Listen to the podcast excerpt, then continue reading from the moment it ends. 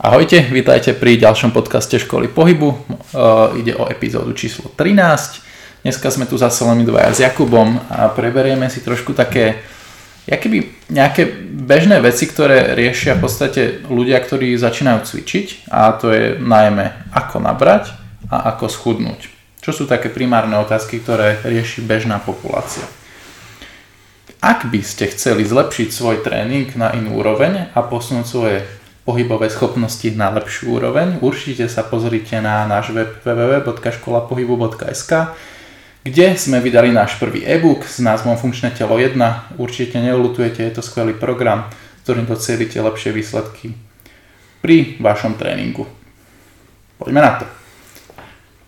Takže, Jakub. Áno, Tomáš. Tak poďme sa teda na to pozrieť. Jak som už povedal v intre, uh, budeme preberať najmä otázky uh, bežnej populácie, a to je ako nabrať alebo ako schudnúť a ako zlepšiť nejaký svoj všeobecný výzor alebo ne, nejaké svoje fungovanie. Mm-hmm. Takže povedzme si, aké faktory zohrávajú rolu pri naberaní? Tak zhruba. Hej, no ako som ti spomínal vlastne pred nahrávaním, tak toto je dosť taká zapeklitá otázka, by som mm-hmm. si dovolil povedať, a to z toho dôvodu, že na to je, ne, neviem ani ako jednoducho na to odpovedať. V podstate sa na to dá pozrieť veľmi, veľmi zložito a môžeme sa na to pozerať z biochemického hľadiska, pozerať sa na proteínovú syntézu a mm-hmm. všetky tieto veci, ale myslím si, že to je téma na podcast budúcnosti, kedy pôjdeme viac do hĺbky mm-hmm. e, takýchto rôznych problémov. Z hľadiska e, bežného človeka, ktorý chce proste pochopiť, ako nabrať, čo si myslím, že tento podcast je skôr pre takého určený, je dôležité pozerať sa na, na jednoduché základné veci. Prvá je určite, že musí byť v nejakom, nemusí nutne byť v kalorickom surpluse, pokiaľ ide o začiatočníka, mm-hmm. ale pravdepodobne musí proste jesť viac jedla, než mm-hmm. uh, potrebuje na bežný život, čiže proste zvýšiť svoj kalorický príjem. Uh, musí v rámci uh, nejakého výkonu proste podávať dostatočný objem záťaže, aby mm-hmm. stimuloval tie, tie svaly prerast. Myslím si, že samozrejme neopomíjame veci ako spánok mm-hmm. a tak ďalej, ale akože tieto dve veci by som povedal, že sú také, že gro, hej, čo si myslím, že ľuďom väčšinou aj doťukne. Čiže je to, je to jedlo a je to proste dostatočná robota. Mm, presne tak. Tak. Tak a presne ak si povedal, že samozrejme tam zohráva rolu strašne veľa faktorov, v podstate celý environment, ktorý na nás plýva, či už ak hovoríš, je to aj nejaký cirkadiálny rytmus, nejaký stres, bežný život, ale t- t- taký základ, s čím sa ten nováčik stretne, je určite to, že by mal dať v prvom rade dokopy najmä tie kalórie a najmä ten tréning, a potom keď, keď túto doceli, čo je keby podľa mňa také najlepšie nejaké adaptácie, tak začať sa viacej možno trošku pozerať aj na tie iné faktory, ktoré môžu brzdiť nejaký ten progres. Akože toto bude vždy gro na hociakej úrovni trénovanosti, mm-hmm. určite. Mm-hmm. A ideš iba viac, stále viac a viac do väčších detailov, ale ako vravíš, presne tie, tie ďalšie faktory tam zohrávajú rolu, čím je človek trénovanejší, mm-hmm. väčšiu a väčšiu. Taký, takože nováčik proste kampeš mm-hmm. sa bude... bude rád len preto, že si dá pár klikov od začiatku. Mm-hmm. Alebo začne trošku viac jesť. Ale akože keď, keď si z tohto podcastu by som bol veľmi rád, keby si z neho zobrali niečo hociakí cvičenci, čiže nie len začiatočníci, ale aj naozaj, keď toto bude počúvať niekto, kto už cvičí osem rokov a chce pochopiť, ako lepšie rásť, čiže, mm-hmm. čiže tak. Tak, áno, správne. Tak poďme si možno teda rozobrať uh, trošku ten tréning, že mm-hmm. ako by možno mal vyzerať taký tréning, alebo z čoho taký tréning pozostáva, keď chce človek nabrať svalovú hmotu. Hej, no takže ak dobre chápem, tak sa pýtaš vyslovene na selekciu cvikov teraz? Áno, začneme napríklad, jak hovoríš, selekciou cvikov a následne môžeme treba sa baviť o, o tom, aké opakovanie, intenzita, objem a tak ďalej. Dobre. Selekcia cvikov je, je, je taká, zase vieš, že toto je naša asi... naša nejaká uh, curse, nejaká kliatba, mm-hmm. že nevieme dávať úplne špecifické odpovede, teda presné, k- konkrétne, mm-hmm. ale selekcia cvikov je také, že to ťažko povedať, lebo ide, je, to, je to veľmi ovplyvnené uh, cieľom toho človeka, lebo niekto mm-hmm. môže chcieť byť veľký, ale zároveň môže chcieť vyhrávať nejakú workoutovú súťaž, ako je na King of the North napríklad. Alebo niekto môže chcieť byť, chcieť byť veľký, ale zároveň proste, ja neviem, byť trojbojár a tak ďalej. Čiže samozrejme, že ostatné ciele, okrem estetiky, veľmi ovplyvňujú selekciu cvikov. Hej? Mm-hmm. Ale pokiaľ by sme sa na to pozerali čisto z hľadiska akože takého vyslovene, že niekto za mnou príde len s tým cieľom, že estetika, mm-hmm. tak ja si myslím, že také golden rule, ktoré ja veľmi aplikujem a myslím si, že by sa na tom veľa ľudí asi zhodlo, je začínať proste compound lift, čiže viac kôľovými cvičeniami mm-hmm. na všetky party a potom z toho jakoby ísť na, na izolo, izolovanú robotu, pretože pozeráme sa na to z toho hľadiska, že chceš spraviť čo najväčší, najväčší, najväčšiu mechanickú robotu, mm-hmm. hej? A nielen čo najväčšiu mechanickú robotu, ale aj čo najviac práce za čo najmenej času, byť čo najefektívnejší, mm-hmm. aby tie ostatné proste, uh, aby si sa moc nepreťažoval, aby si jednoducho čo najviac reálne využil ten čas strávený tým cvičením a mal z neho čo najväčší osoch. Čiže, lebo keď ty budeš tej, ty, dám poviem takto, keď budeš vo fitku a chceš precvičiť poriadne predné stehna, mm-hmm. hej? A bu- teraz, máš teraz selekciu z dvoch takých bežných cvikov. Máš teda nejaký drep, alebo nejaký leg press, čo máš proste mm. viacklubové cvičenia, ktoré proste, na ktoré, pri ktorých vykonávaš naozaj veľkú mechanickú prácu, pokiaľ teda ich robíš korektne. Mm. Alebo máš nejaké klasické predkopávanie. Ano. Pri tom predkopávaní máš menšiu intenzitu a stále vieš, vieš, vieš to cítiť, vie to bolieť, ale neverím tomu a nesakladom sa nikdy v živote s nikým, kto proste si nejak rošľahal tie stehna mm. do takej miery len preto, že robil uh, predkopávanie. Akože ty to cítiš, bojí ťa to, ale každý sa viac rozbije, keď to poviem tak, na tom, na tom, na tom mm. drepe. Ano, vieš? Ano. A prečo to tak je? Tak už len preto, že tam je väčšia mechanická robota, proste je to, je to náročnejšie celkovo, toto telo musí jednoducho robiť o mnoho viac práce a zároveň tam aj šetríš čas tým, že zapájaš o mnoho viac svalov. Samozrejme. Čiže veľmi zjednodušene som to takto povedal, ale tá hierarchia nejaká je proste začať nejakým ťažkým viacklubovým cvičením a potom proste pracovať na ľahších, izolovanejších cvikoch a tie už môže človek veľmi ľahko modifikovať mm-hmm. podľa konkrétnych cieľov, ktoré zrovna má, čiže napríklad podľa slabý. Mm-hmm. Hej, to je veľmi, veľmi taká dobrá robota, lebo ty vždy spravíš to gro tej roboty, tej hlavnej, čím proste určíš akéby to, že zadefinuješ ten tréning takým štýlom, že je kvalitný, mm-hmm. proste máš tú istotu, že si spravil dobrú robotu a teraz sa s tým môžeš do istej miery hrať. Čiže keď niekto má slabinu v kvadricepsoch, tak dobre, dá si ten ťažký drep a potom to môže izolovať a používať rôzne metódy, teda môže robiť tú izolačnú robotu, izolovanú robotu na, t- na tom predkopávaní, hej, ale môže proste mať nejaké, mať nejaké iné slabiny na tých nohách a sústrediť sa viac na iné veci. Mm-hmm. Chápeš, čo sa snažím povedať? Rozumiem, jasné. Čiže za mňa, ja sa držím vždy pravidla, že vždy začínam na compound, respektíve viac klubových cvičeniach a potom idem ďalej. Mm-hmm. Super. Tu len možno dám nejakú takú svoju srandu, že v podstate napríklad aj toto, vieš niekedy aj ten compound lift vieš trošku modifikovať jemne podľa toho, čo chceš dosiahnuť. Ako napríklad, keď už hovoríme no, o tých drepoch, to, to ma len napadlo ako taký dodatok, že keď sa niekto ísť viac kvadricepsy, tak proste by som šol viac do predných drepov napríklad. Keby niekto chce ísť trošku viac, dajme tomu zadok, tak možno low bar drepy, dajme tomu. Samozrejme, samozrejme. Tak proste tie cviky sú, sú strašne modifikovateľné vždy Jasné. podľa cieľu, takže hej, ako vravíš. Ale ako, akože hej, vždy by som sa, vždy by som sa držal tohto pravidla osobne. Takže vždy jednoducho, je, tam, je také golden rule, tak zlaté pravidlo, že chceš proste, hlavne z hľadiska objemu a naberania, chceš proste naozaj spraviť čo najviac objemu záťaže na tom tréningu si schopný, bez nejakých vedľajších účinkov, to znamená negatívnych, to znamená, že bez preťaženia, ja neviem, kĺbov mm-hmm. alebo, alebo nejakých iných štruktúr, nejakých väzí, nejakých tkaní, nejakých šliach. Mm-hmm. Chceš jednoducho spraviť čo najväčšiu robotu si schopný spraviť bez toho, aby si, si robil zle, keď to tak poviem, mm-hmm. aby si bol schopný zregenerovať do ďalšieho tréningu. A keď to, to už iba taká, taký čistý sedliacký rozum ti povie, že že keď tam budeš dve hodiny proste pumpovať biceps jednorúčkami v stoji z, ja neviem ako, akokoľvek, proste, že možno je aj lepší spôsob. To som možno nehľadal na dobrý príklad, pretože uh, Ale pointa je stále, že tá izolovaná robota proste vždy vyžaduje viac času a má menší zisk, keby. Mm. Hej? Ale tak.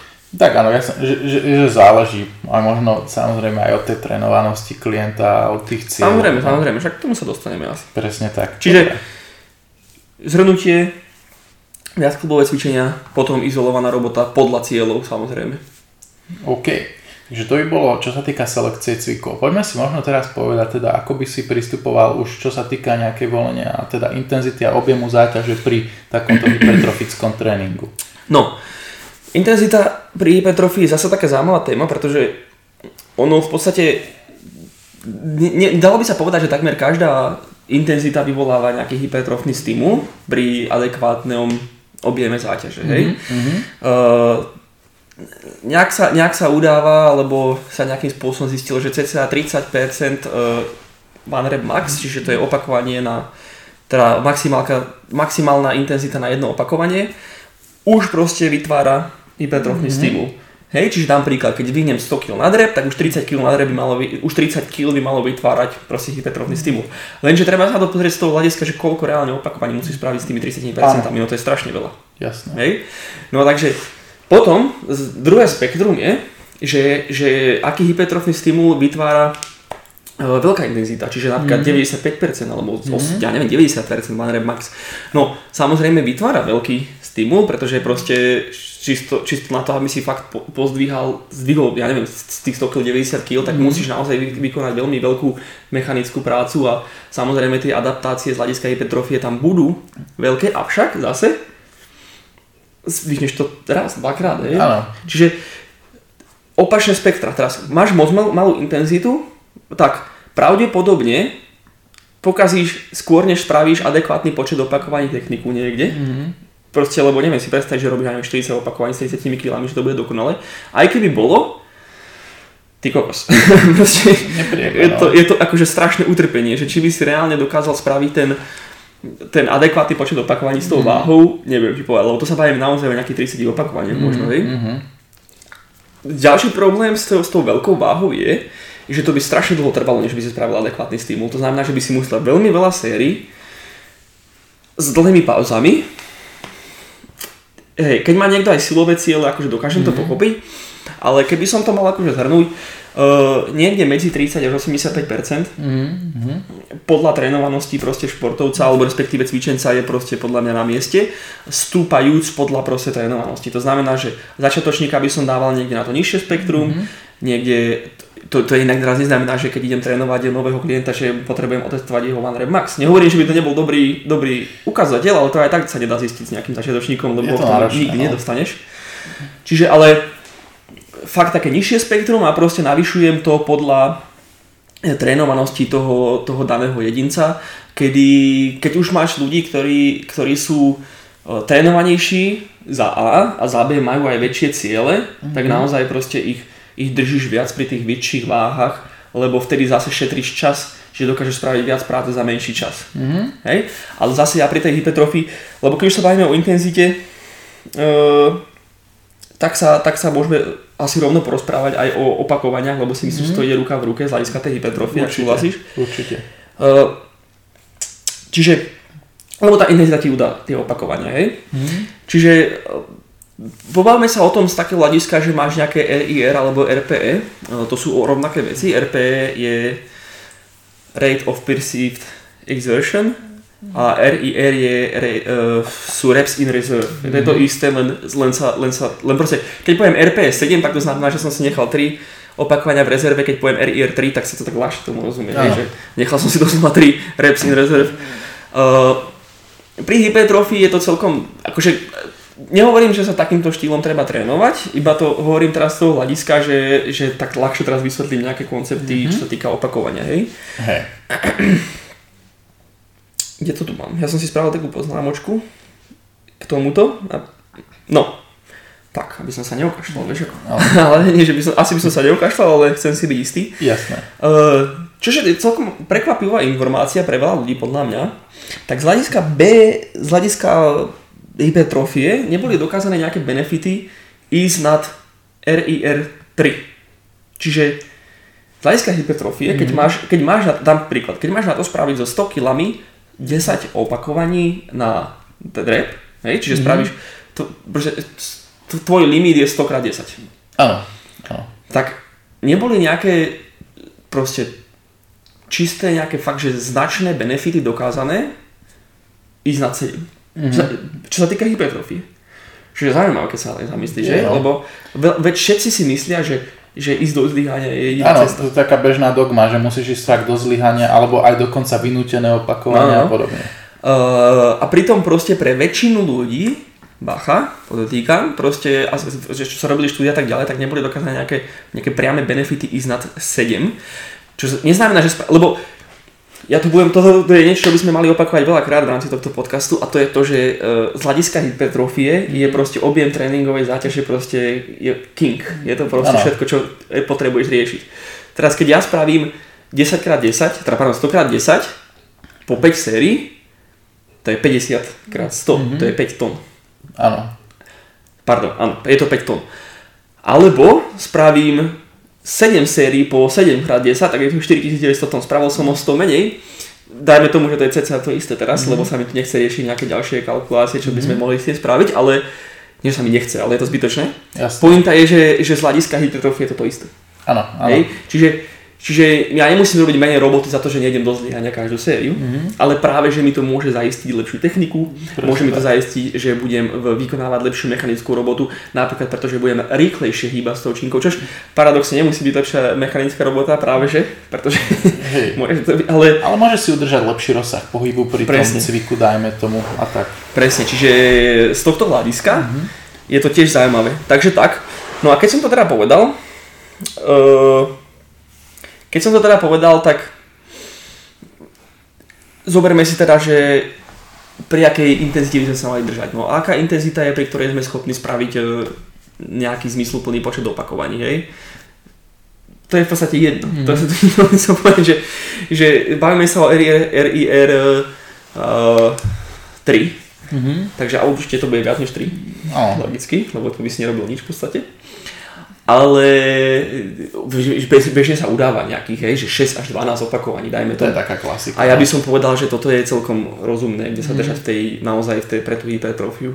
A proste variabili, variabil, variabilovať to je najlepšia vec, čo môže spraviť naozaj, dať si nejaký tréning, kde idem šesť, okolo šesť, dať si nejaký tréning, kde idem okolo dvanásť a dávať jednoducho stále variabilný stimul tým svalom, a mm-hmm. aby, aby jednoducho to nemá aj také ľahké. Tak, aby tam bol stále nejaký iný druh toho stresu vyslovene na tie tkanivá. No. Čiže aká intenzita, no? Uh, od tridsať do osemdesiatpäť, mm-hmm. variabilovať to, opakovania robiť niekde v rozmezí R I R sedem a, a podľa toho. No, a ešte k tomu treba dodať, že samozrejme zase je to veľmi podľa toho, aký človek je trénovaný. Čiže začiatočník si môže nechať viac rezerve. Mm. Kľudne, ja by som povedal aj päť, mm-hmm. hej, lebo on nepotrebuje naozaj, začiatočník vôbec nepotrebuje sa rozsekávať. Dajme tomu, keby začiatočník mal na to spraviť s päťdesiatimi kilami drep, hej, budem hovoriť tam drepe mm-hmm. stále, desať opakovaní, tak jemu kľudne stačí päť na to, aby mal proste stimul a stále rástol. Ano. A stačí mu pár sérií za týždeň.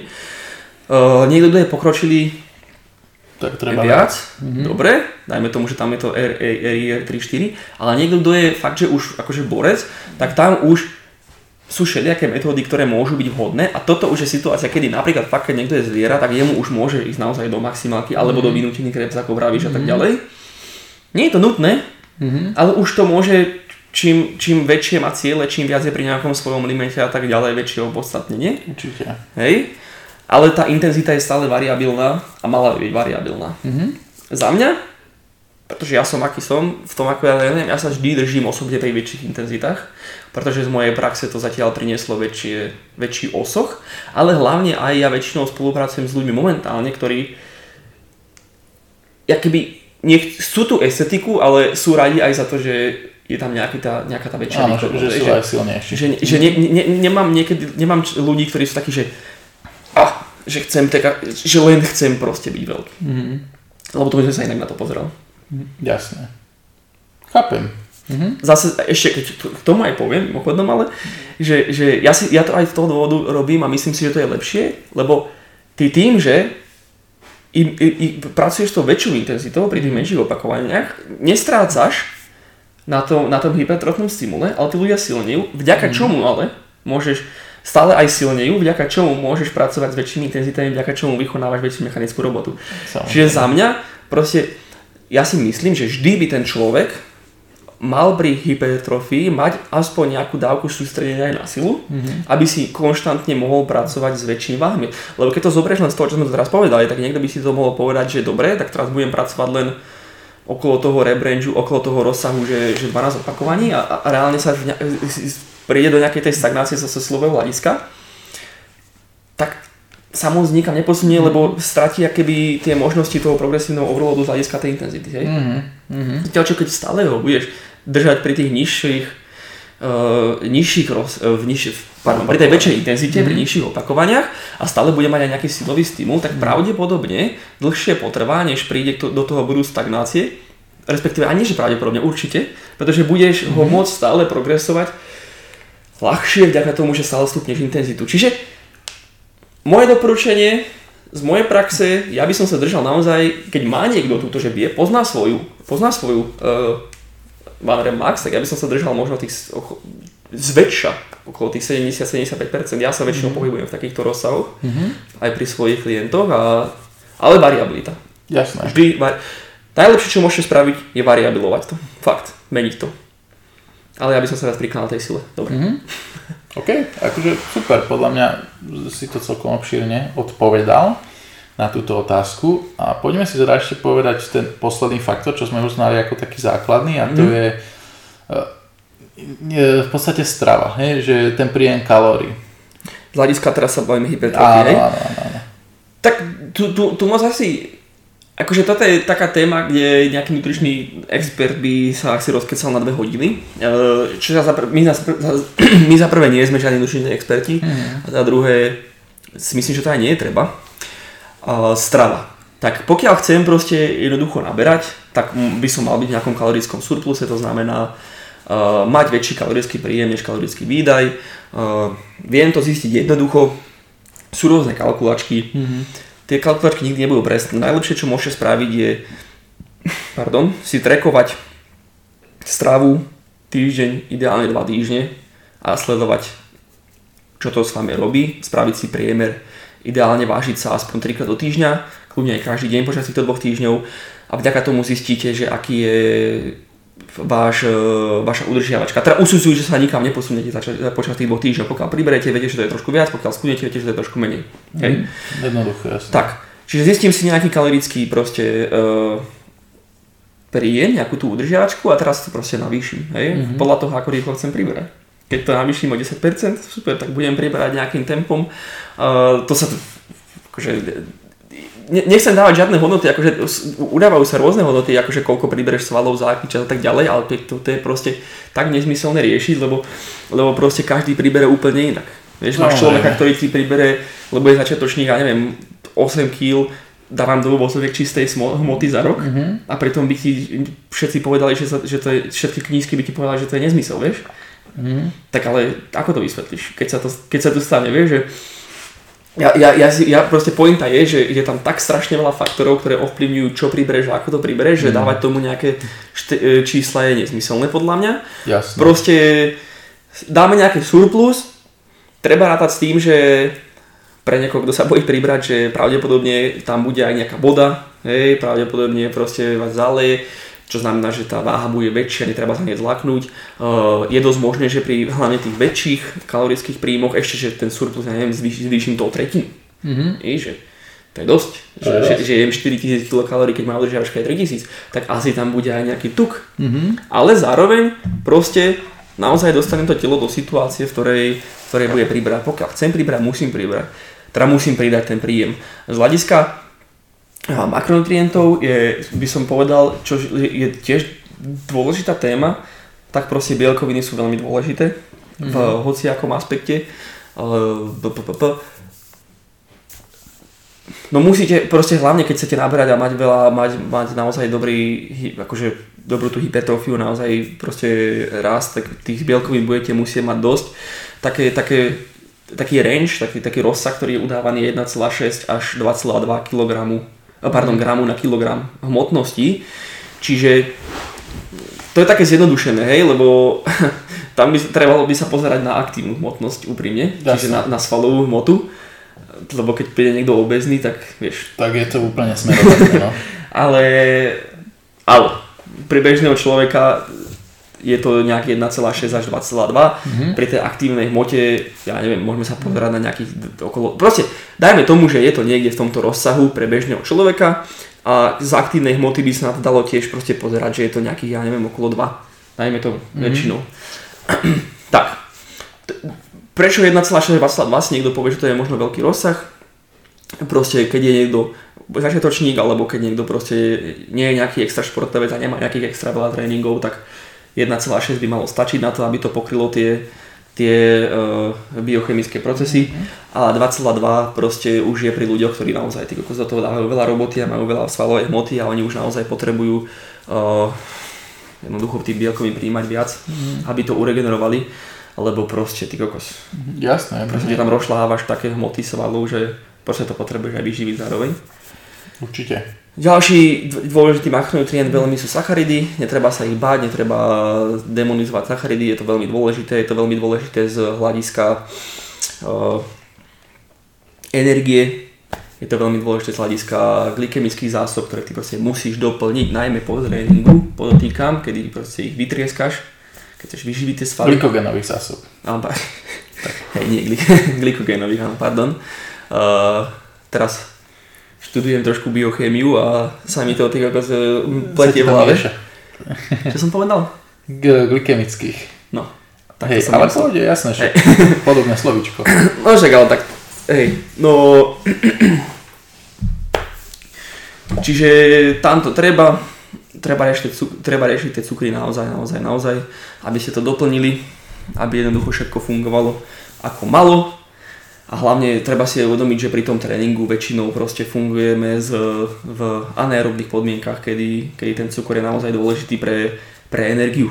Hej? Mm. Toto si málo kto uvedomuje, ale niekto vám tu bude tlačiť do hlavy, že by ste mali riešiť keto, keto, keto, keto a rôzne low carb veci, ale proste vy v anaerobných podmienkach proste potrebujete glukózu na to, aby ste proste produkovali á té pé, čo je proste jediný priamy nejaký zdroj, ktorý telo má taký na energiu, hej? Mm. Proste vyslovene na tú resyntézu á té pé, proste to treba za tých anaerobných podmienok, proste potrebuješ cukor. To znamená, že to je proste kľúčový makronutrient veľmi, a ja sám som kedysi bol akýby takou obeťou tejto demonizácie sacharidov, hej. A pre Boha.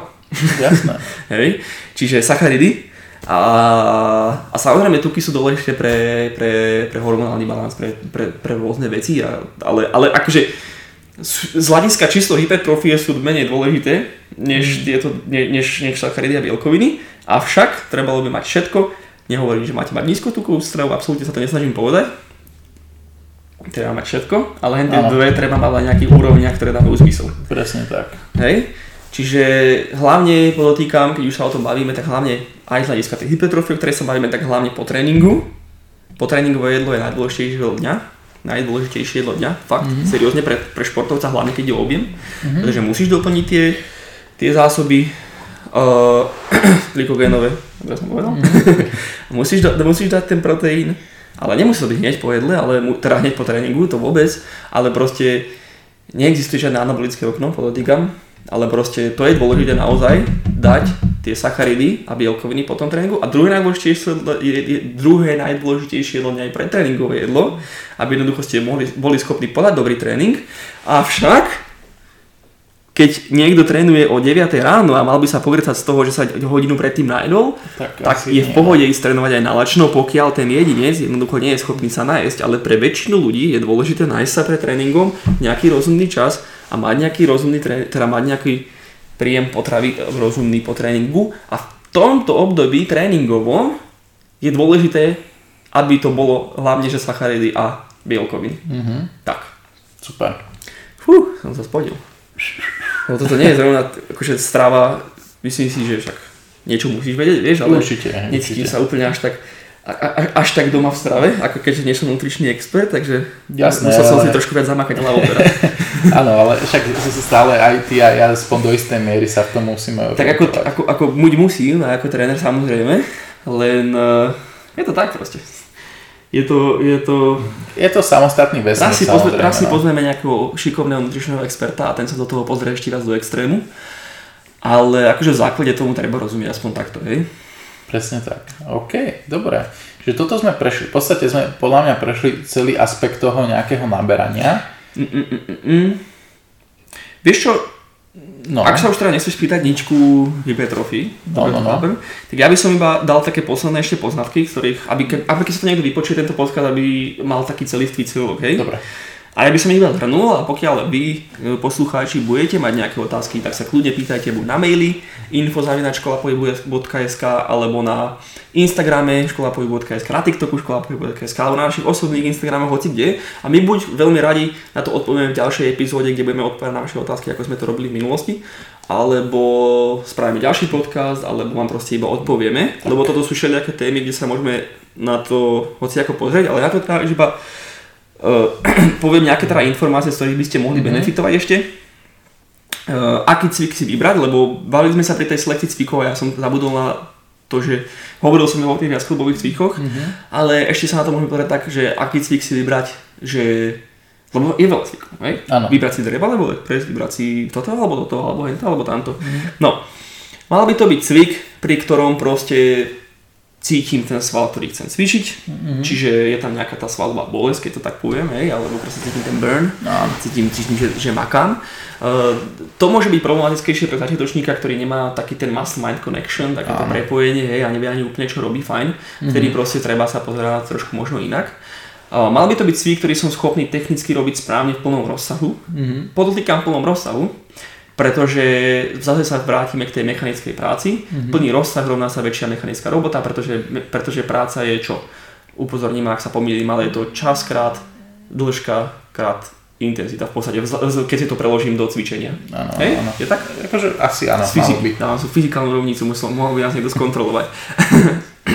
A opak sa nemýlim, tak práca je proste čas, váha a dĺžka. A v súvislosti no, no s cvičením a hľadiska biomechaniky.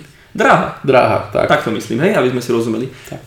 Hej, čiže, čiže ako vidíte, tak sú tam rôzne faktory. Čiže, čiže dlhší čas, samozrejme, čiže ako, ako dlho mi reálne trvá spraviť celý ten cvik, čiže hej, môžem zvýšiť mechanickú prácu tým, že poviem pomaly. Mm-hmm. Uh, ďalej je to uh, váha, samozrejme, mm-hmm. a ďalej je to proste, uh, čo to bol dráha? Dráha, čiže no, dráha je čo? Rozsah pohybu. Hej, čiže keď vidíte niekoho tam pumpovať proste uh, polovičné drepy, lebo si myslí, že vykonáva lepšiu robotu. Takže čisto teoreticky, po... my minulé sme mali veľmi zaujímavú diskusiu na toto, ano, lebo, ano. lebo pri deväťdesiat stupňoch zapojí všetky, mal by si zapojiť všetky svalové vlákna kvadricepsu, ale si schopný zdvihnúť väčšiu váhu, než keď ideš teda full range of motion drep a je veľmi otázne, že čo z toho teda je lepšie pre, mm. pre pre ten drep, sam, teda pardon, pre hypertrofiu kvadricepsu a je to veľmi nekonkluzívne, pretože tá rovnica by mohla v oboch prípadoch byť rovnaká. My sme myslím, že prišli k záveru, ak, si, ak budem hovoriť za nás oboch, respektíve troch, lebo tu bol aj Mišo, že ten väčší rozsah je lepšia voľba, pretože získavam tým aj iné kvality a iné svaly precvičíme efektívnejšie. He? Presne tak. Ale keď vidíte niekoho, kto proste si myslí, že robí strašne veľkú robotu a potom proste robí polovičné opakovanie na všetkom, čo robí, tak vždy by to mohlo robiť lepšie. A túto zase ukazuje, že tá technika je v podstate king. No a ďalší dôležitý faktor, ako si vybrať cvik, je, že teda je tam teda nejaká pumpa, mohla by byť. A ďalší veľmi dôležitý je, že to neničí kĺby. To znamená, že pokiaľ pre vás napríklad drep je taký, že, že cítim všetky tieto uh, veci, že mám, mám tam nejakú tú pumpu, mám tam nejakú tú spalovú bolesť a ja dokážem robiť plný rozsah pohybu, ale strašne ma pri tom bolia kolena napríklad. Mm-hmm. Ale by leg press ma nebolia z hociakého dôvodu, čo ja viem, prečo ste taký divný. Tak leg press je pre vás lepšia voľba, pretože proste tie, tie negatívne side effects, tie negatívne vedľajšie účinky sú proste minimalizované a na to sa treba pozerať, pretože je úplne jedno, že mám veľké stehná, pokiaľ nebudem môcť chodiť časom kvôli tomuto, hej, čiže tak, veľmi dôležité je teda, aby to neničilo kĺby, dobre? Čiže tam som sa rovno pozeral na techniku, uh, technika cviku, ako by mala vyzerať, je, že pri technike vykonávania cviku na hypertrofiu je dôležité, aby sme pracovali na tých svaloch, ktoré reálne chceme tým cvikom precvičiť. Pokiaľ jednoducho nemám korektnú techniku cvikov, napríklad robím zhyb a cítim z neho iba biceps, čo je synergista pri tomto prípade, to znamená, že to je dopomocný, dopomocný nejaký sval, tak asi niečo nerobím akože dobre. Ja nevravím, že napríklad aj ja, keď cvičím zhyby, že mi idú odpadnúť lat, no, latissimus ako hlavný proste ako agonista, no, lebo to je veľký sval proti bicepsu a je, hej, keby som išiel veľa opakovaní, keby som pravdepodobne cítil biceps, ale bacha, keď proste je limitujúci, keď je, keď je limitujúci faktor cviku na chrbát biceps, tak to nie je dobrý cvik, pretože hej. ten stimul nie je adekvátny pre chrbát, mm. hej? Tak, ani nie, že, nie že, že není dobrý cvik, ale akéby ten cvičenie ho nevykonáva ten správne. Ten cvik nie je, nie je to vhodný cvik pre toho cvičenca v tú danú dobu na precvičenie tej danej svalovej partie. Uh-huh. Hej, čiže v takomto prípade treba zase ísť ku cviku, ktorý proste jednoducho som schopný robiť správne. No, nejakým spôsobom. Hej, čiže plný rozsah pohybu, mal by som byť schopný mať kontrolovanú excentrickú fázu. Uh-huh. Hej, čiže to znamená, to je veľmi dôležité z hľadiska hypertrofie, zase kvôli tej mechanickej práci. Ano. Pretože keď idem, keď správnem zhyb zase, držme sa zhybu a vystrelím hore, mám dobrú excentrickú fázu, hej, tie, tie rýchle svalové vlákna som dobre nastimuloval a teraz proste to iba pustím dole, nechám gravitáciu, nech spraví všetku robotu, mm. tak som v podstate prišiel o polovicu opakovania. Avšak tá excentrická fáza je, je bomba, z hľadiska hypertrofie vám vie dať viac. O mnoho viac než tá koncentrická fáza, pretože pri koncentrickej fáze častokrát využívame rôzne zotrvačné energie a podobné veci, mm. ktoré sú super, všetko, vie, vie to mať svoje opodstatnenie, ale nie až, až tak pri hypertrofii často. Zatiaľ, mm. čo tá excentrická fáza je to, kedy naozaj vykonávam tú mechanickú robotu tak, no. tak brutálne a viem naozaj zamerať sa na tie svaly. Čiže mal by to byť cvik, pri ktorom som schopný ísť e, pomaly dole, keď tak poviem jednoducho, je, mať pomalú excentrickú fázu. E, čiže to... Podľa toho by som si mal zvoliť aj intenzitu, hej? Tak, cítim, čo mám, nepodvádzam nejako logicky a nič mi to klobí, zase technika, mm. hej? Čiže, mm-hmm. čiže tá technika musí byť taká, že ty kokos, nezomieram pri tom a, a nepodvádzam to, hej? Čiže keď, zase, lebo to je to isté, keď proste budete, budete podvádzať, budete podvádzať bez samých seba, budete si myslieť, ako extrémne dobre cvičíte daný sval, ale v skutočnosti cvičíte niečo iné, hej, idem robiť biceps, ale naraz tu mi iba lítka, tak niečo nie je v poriadku. tak. tak. Intenzitu sme prešli, koľko sérií je podľa mňa ešte dobrá vec, ktorú by som mal povedať. Uh, koľko sérií závisí veľmi od toho, aký, aký uh, split používate. Mm. Mimochodom o splitoch sme hovorili v nejakom podcaste pár, pár, pár dielov dosadu. Lebo samozrejme, hej, koľko sérií v daný tréningový deň spravím, hej. Mám, mám, mám typický bro split, alebo mm. mám full body split, to je samozrejme veľmi proste jasné, také to ťažko iné, povedať, hej. Mm. Koľko tréningov do týždňa mám. To je tiež veľmi ťažko povedať, lebo keď, keď, keď viem, že cvičím ten, tú jednu danú spalovú partiu len raz do týždňa, tak to samozrejme bude iné, než keď ju cvičím trikrát do týždňa.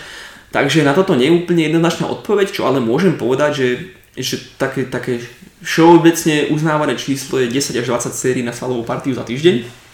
Čiže do toho si viete rozdeliť, do toho si viete rozsekať všelijako rôzne, hej. Mám, mám štyrikrát do týždňa biceps, môžem stať päť sérií každý deň, mám dvakrát do týždňa biceps, môžem stať desať sérií každý deň. Hmm. Zase je veľmi dôležité aj, aj aká svalová partia, aký cvik, koľko sérií, zase tých viackelových cvičení by som dal viac, čiže main lift by som dal viac sérií, určite, než nejaké izolované roboty a tak ďalej a tak ďalej. U začiatočníka jeden až päť sérií na tréning, mm-hmm. na, na dostatočný stimul. U pokročilého nejakých dva až desať mm-hmm. a u borca neviem, tri až dvanásť. Mm-hmm. Akože fakt nejaký borec už musí aspoň tie tri série spraviť a nejaký adekvátny stimul. Inak proste vieš, čo ti to dá. Nie je šanca, jasne. Ale ako toto sú, toto, ako vravím, to sú čísla, ktoré sú veľmi ťažko akože identifikovateľné. Aj vidíte, keď vravím, že, že tie rozsahy sú tam veľké.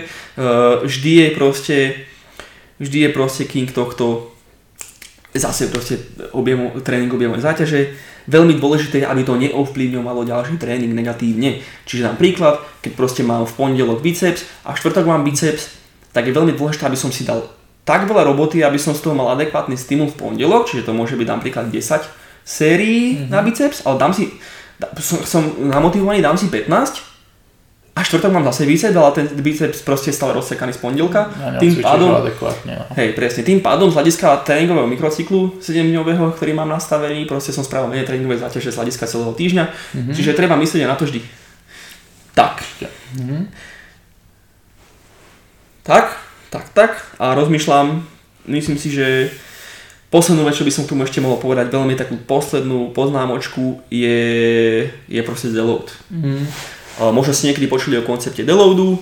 Deload ako kedy, prečo, tak veľmi jednoducho poviem, že to je, to je čas, kedy dávate vašemu, šancu, vašemu telu šancu trošku sa spamätať z tej tréningovej záťaže, čo ste, čo ste mu dávali. Ja, ja rád hovorím svojim klientom, že pokiaľ si nedáte systematický deload, tak vaše telo si ho dá samo, ano. Skôr či neskôr, a bude to o mnoho dlhšie trvať a bude to o mnoho horšie. Čo sa mne stalo, aj tebe asi, Tomáš, veľakrát, proste, že lebo my sme trénovali a iba sme makali furt a proste z nejakého bodu zrazu sme boli slabí. Ne, mm. Boli sme nasraní a nechápali sme, čo sa deje a, a proste tak. Pretože telo jednoducho nemôže konštantne byť v, v, nejakých, v nejakom proste návale tréningovom a proste treba mu dať trošku čas. Deload neznamená, čo to je vlastne deload, deload, deload je teda čas, kedy mu dávate teda tomu telu na ten oddych, ale to neznamená, že nebudem cvičiť, to znamená, že budem cvičiť v cca rovnakej intenzite, podotýkam.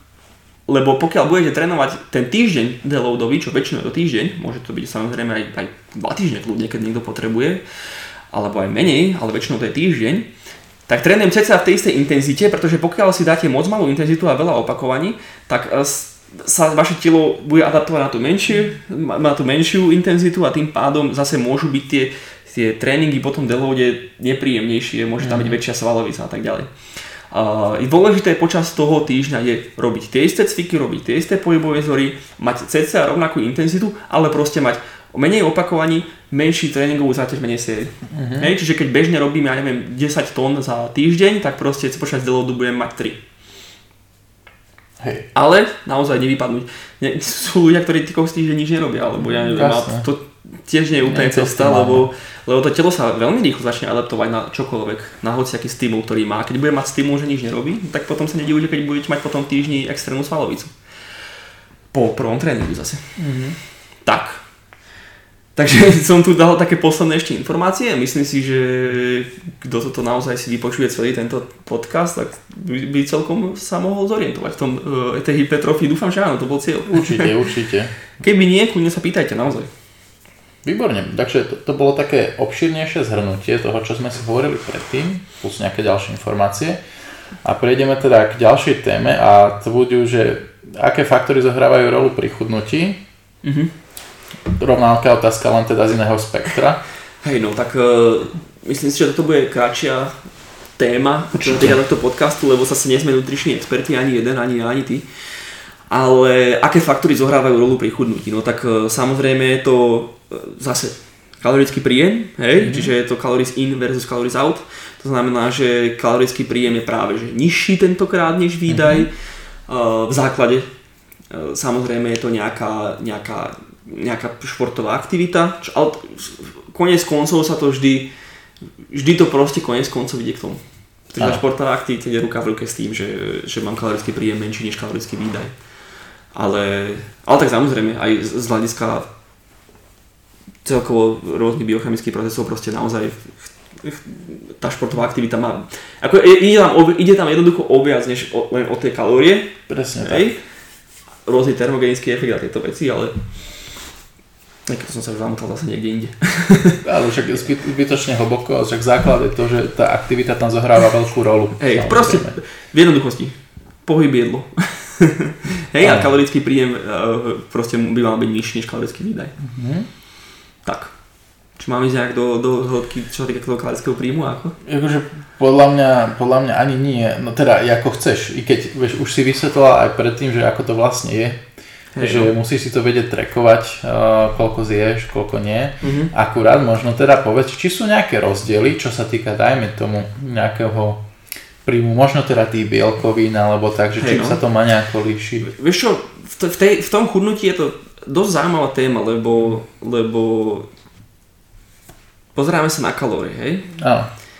A pri tom chudnutí to zloženie stravy môže mať aj iné efekty, čisto pre pocit sítosti, mm-hmm. a tak ďalej, tak ďalej, lebo uh, dám také základné doporučenie, že aký deficit na aké ciele, dobre?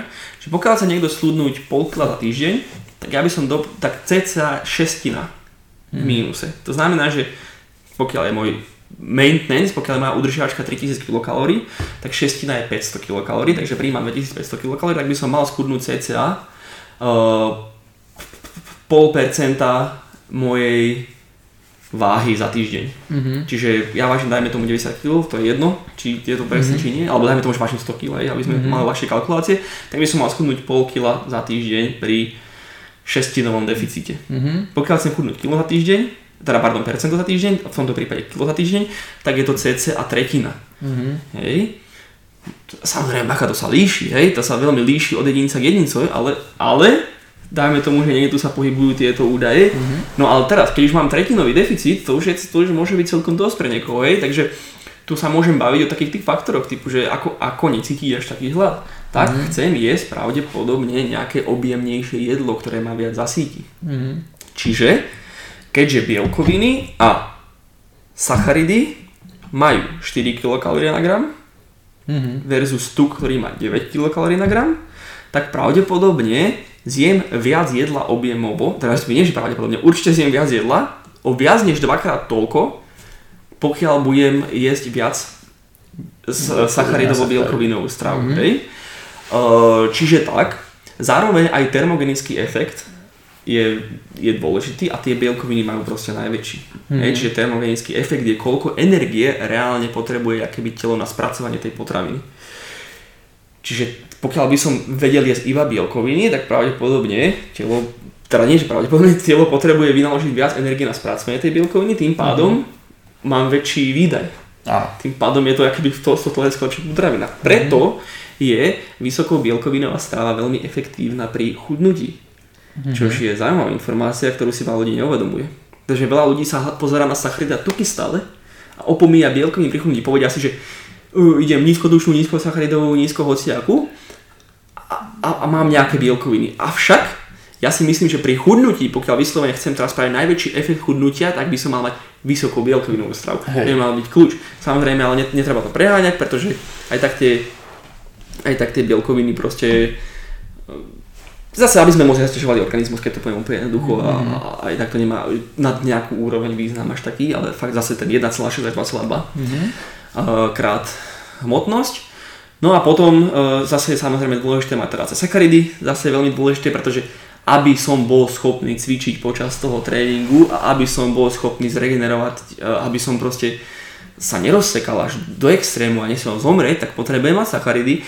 Čiže veľa ľudí, ktorých poznám aj, by so mnou absolútne nesúhlasilo, mm-hmm. ale keď chceš chudnúť, tak proste nízkotuková strava, proste redukovať tuky mm-hmm. je fakt, že naj, najväčší význam. Hlavne pokiaľ, pokiaľ týkam, chceš udržať svalovú hmotu. Mm-hmm. Pokiaľ je tvojim cieľom schudnúť a udržať svalovú hmotu, potrebuješ mať za A veľa bielkovín, za B dostatok sacharidov a tým pádom za C redukuješ najskôr tuky, potom sacharidy, bielkoviny nikdy.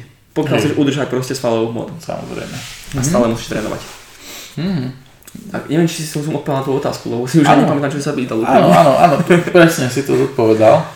Čiže, čiže to sto percent nesedí. Dobre, čiže sme prešli v podstate tú stravu približne. Mm-hmm. A možno si povedzme, lebo často je taká, taká dogma, že, že, že pri kvázi nejakom rysovaní alebo nejakom chudnutí sa má inak trénovať, či viacej opakovaní. Tak, tak povedz, ako to vlastne je. Tak otáz, otázka by nebola, že prečo. Vieš, že my by som sa spýtal toho človeka, že prečo. Lebo čo, zaprvé, čo je to rysovanie? Lebo niekto, niekto, mm. niekto si povie, že rysovanie je proste vyslovene, že vytvára nejaké definície tej, tej, tých svalov. Dobre, mm. tak vtedy to nemá nič s chudnutím. Hey. A je to zase iba hypertrofia v podstate. Mm. Uh, lebo ja neviem, akože ak si niekto myslí, že si nejakým spôsobom tvaruje tvar, mm. to, uh, sval ako plastelínu bez nejakého rastu objemu, mm. tak to je tiež blbosť, že? Samozrejme. Ale, ale niektorí ľudia si to myslia. Myslia. Niektorí ľudia si myslia, že idem objem, alebo idem, idem tvarovať. Áno, že jedna alebo druhé proste. A to inak si som sa stretol veľakrát, to som sa na tým nikdy tak nezamyslel, že veľa ľudí si myslí, že ide, že ide tvarovať a že, že ide robiť niečo iné, než naberať proste hmotu. Tak a to, ja myslím, že takí bežní fitkári to stále tak berú, alebo takí, takí ľudia, čo sú takí, aj začiatočníci to všetci tak podľa mňa chápu, lebo je to, je to tak všeobecne prezentované no. proste. Sranda, je to tak, ale no. sranda. Je to no čiže rysovanie, pokiaľ niekto proste ide chudnúť a chce cvičiť, tak ako pozri, uh, je ti to samozrejme jasné, ale mm-hmm. stále tam ide o ten kalorický príjem a kalorický, a pokiaľ jednoducho naozaj potrebuješ navýšiť ten kalorický výdaj a, mm-hmm. a reálne to dosiahneš viac tým vysoko opakovacím alebo ja neviem ako to povedať tréningom, mm-hmm. tak fajn, ale pochybujem.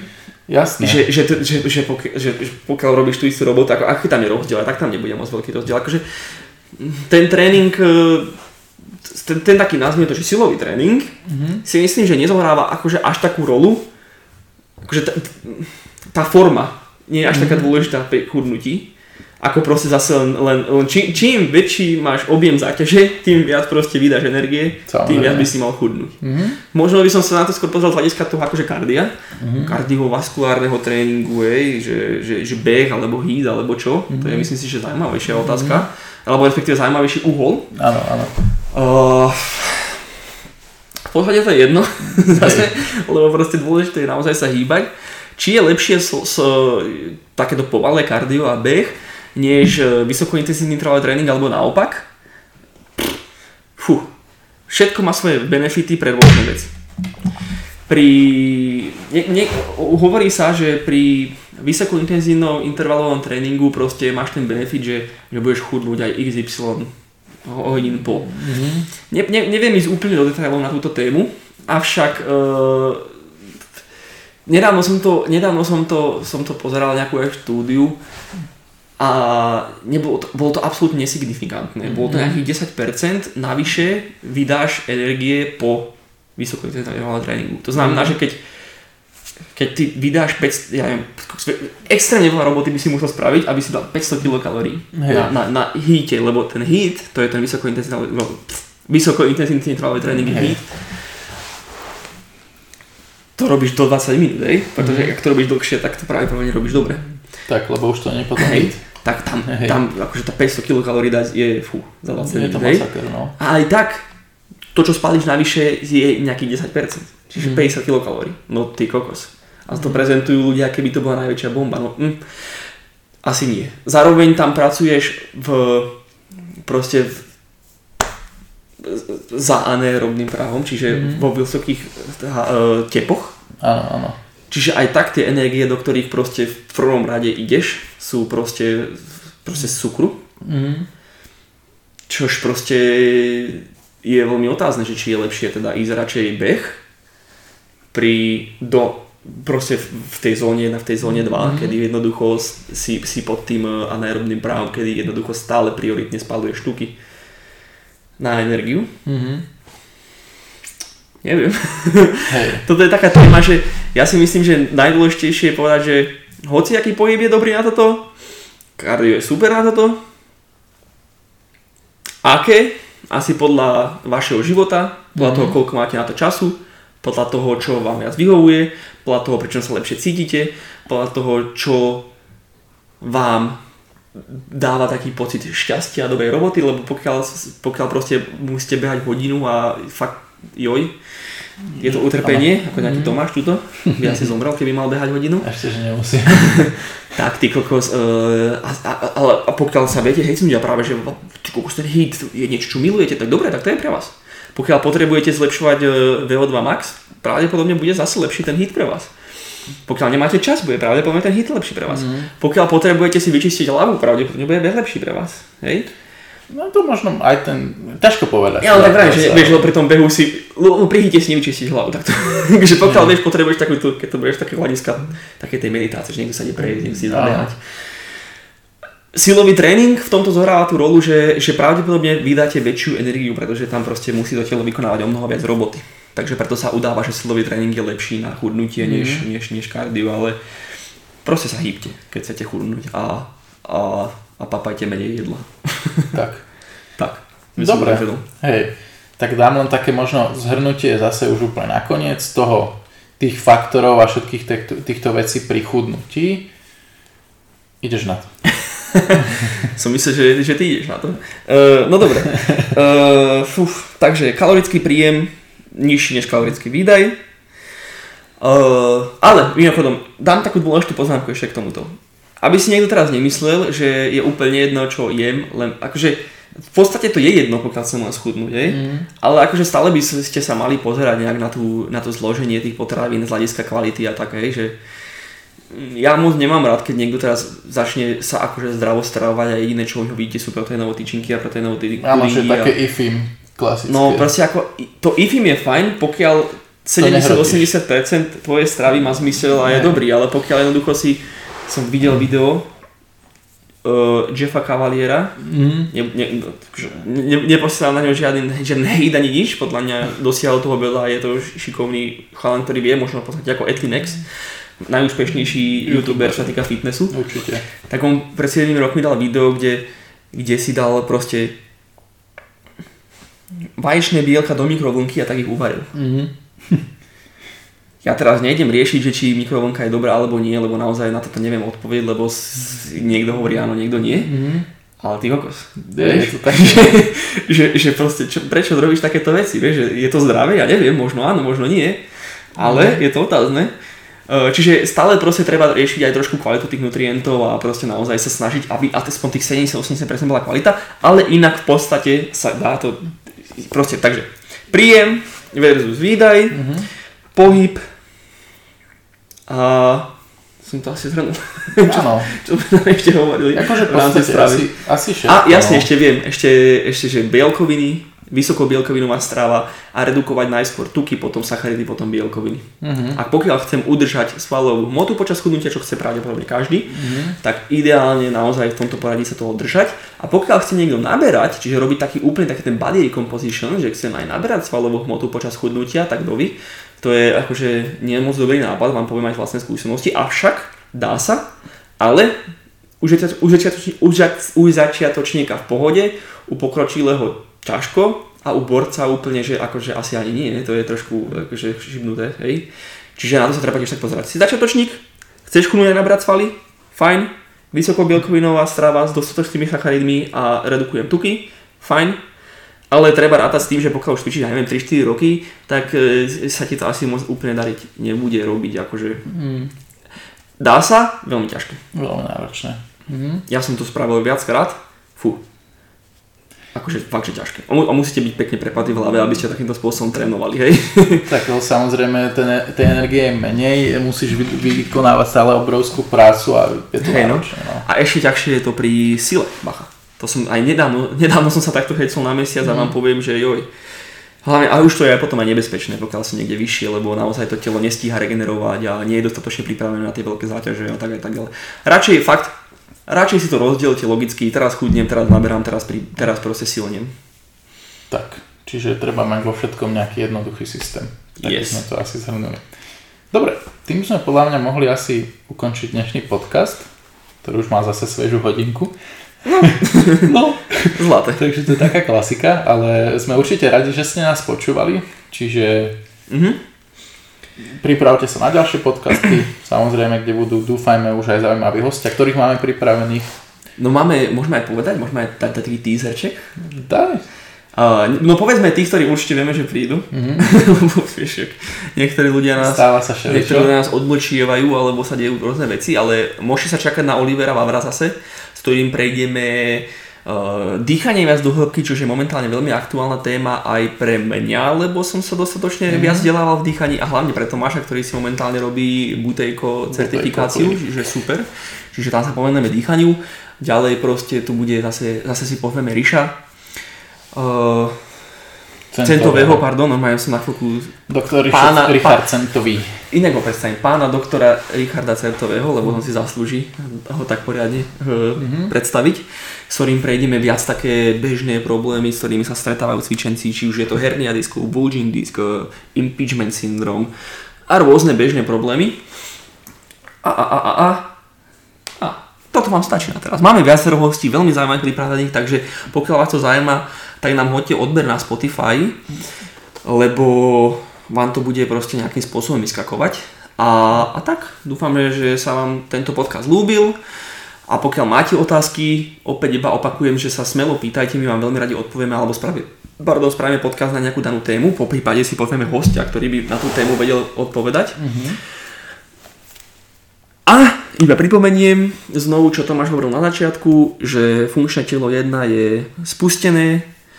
Je to pohybový program, ktorý je zameraný na fakt zlepšenie pohybových schopností. Či už ste po zranení a chcete trošku zlepšiť uh, rekonvalescenciu. To, ne, ne, to dodávam také, že bacha, lebo nechcem teraz hovoriť, že sa z toho dostanete do všetkého, ale môže pomôcť pri nejakých situáciách. Môže vám pomôcť, keď ste športovec, aby ste sa vedeli lepšie hýbať, môže vám pomôcť, keď ste vášnivý turista, lebo chcete proste sa dostať ďalej na tých kopcoch a tak ďalej a tak ďalej. Pozrite si na tej stránke, o čom to je, nechcem to tu nejak extra naťahovať, je tam na všetko vysvetlené, je tam video, kde to vysvetľuje, o čo ide, ale je to produkt, za ktorý by sme dali ruku, ruku do ohňa. Je to proste fakt, že niečo, čomu sto percent veríme, používame to v našej praxi a veríme, že aj vám to pomôže po prípade. Keď máte otázky, na to pýtajte sa. A už nebudem naťahovať, lebo to poviem ešte pol hodinu ďalšiu, len pretože budem rozprávať o blbosti. Dobre. Takže ďakujeme a vidíme sa na budúce. Čaute. Čaute.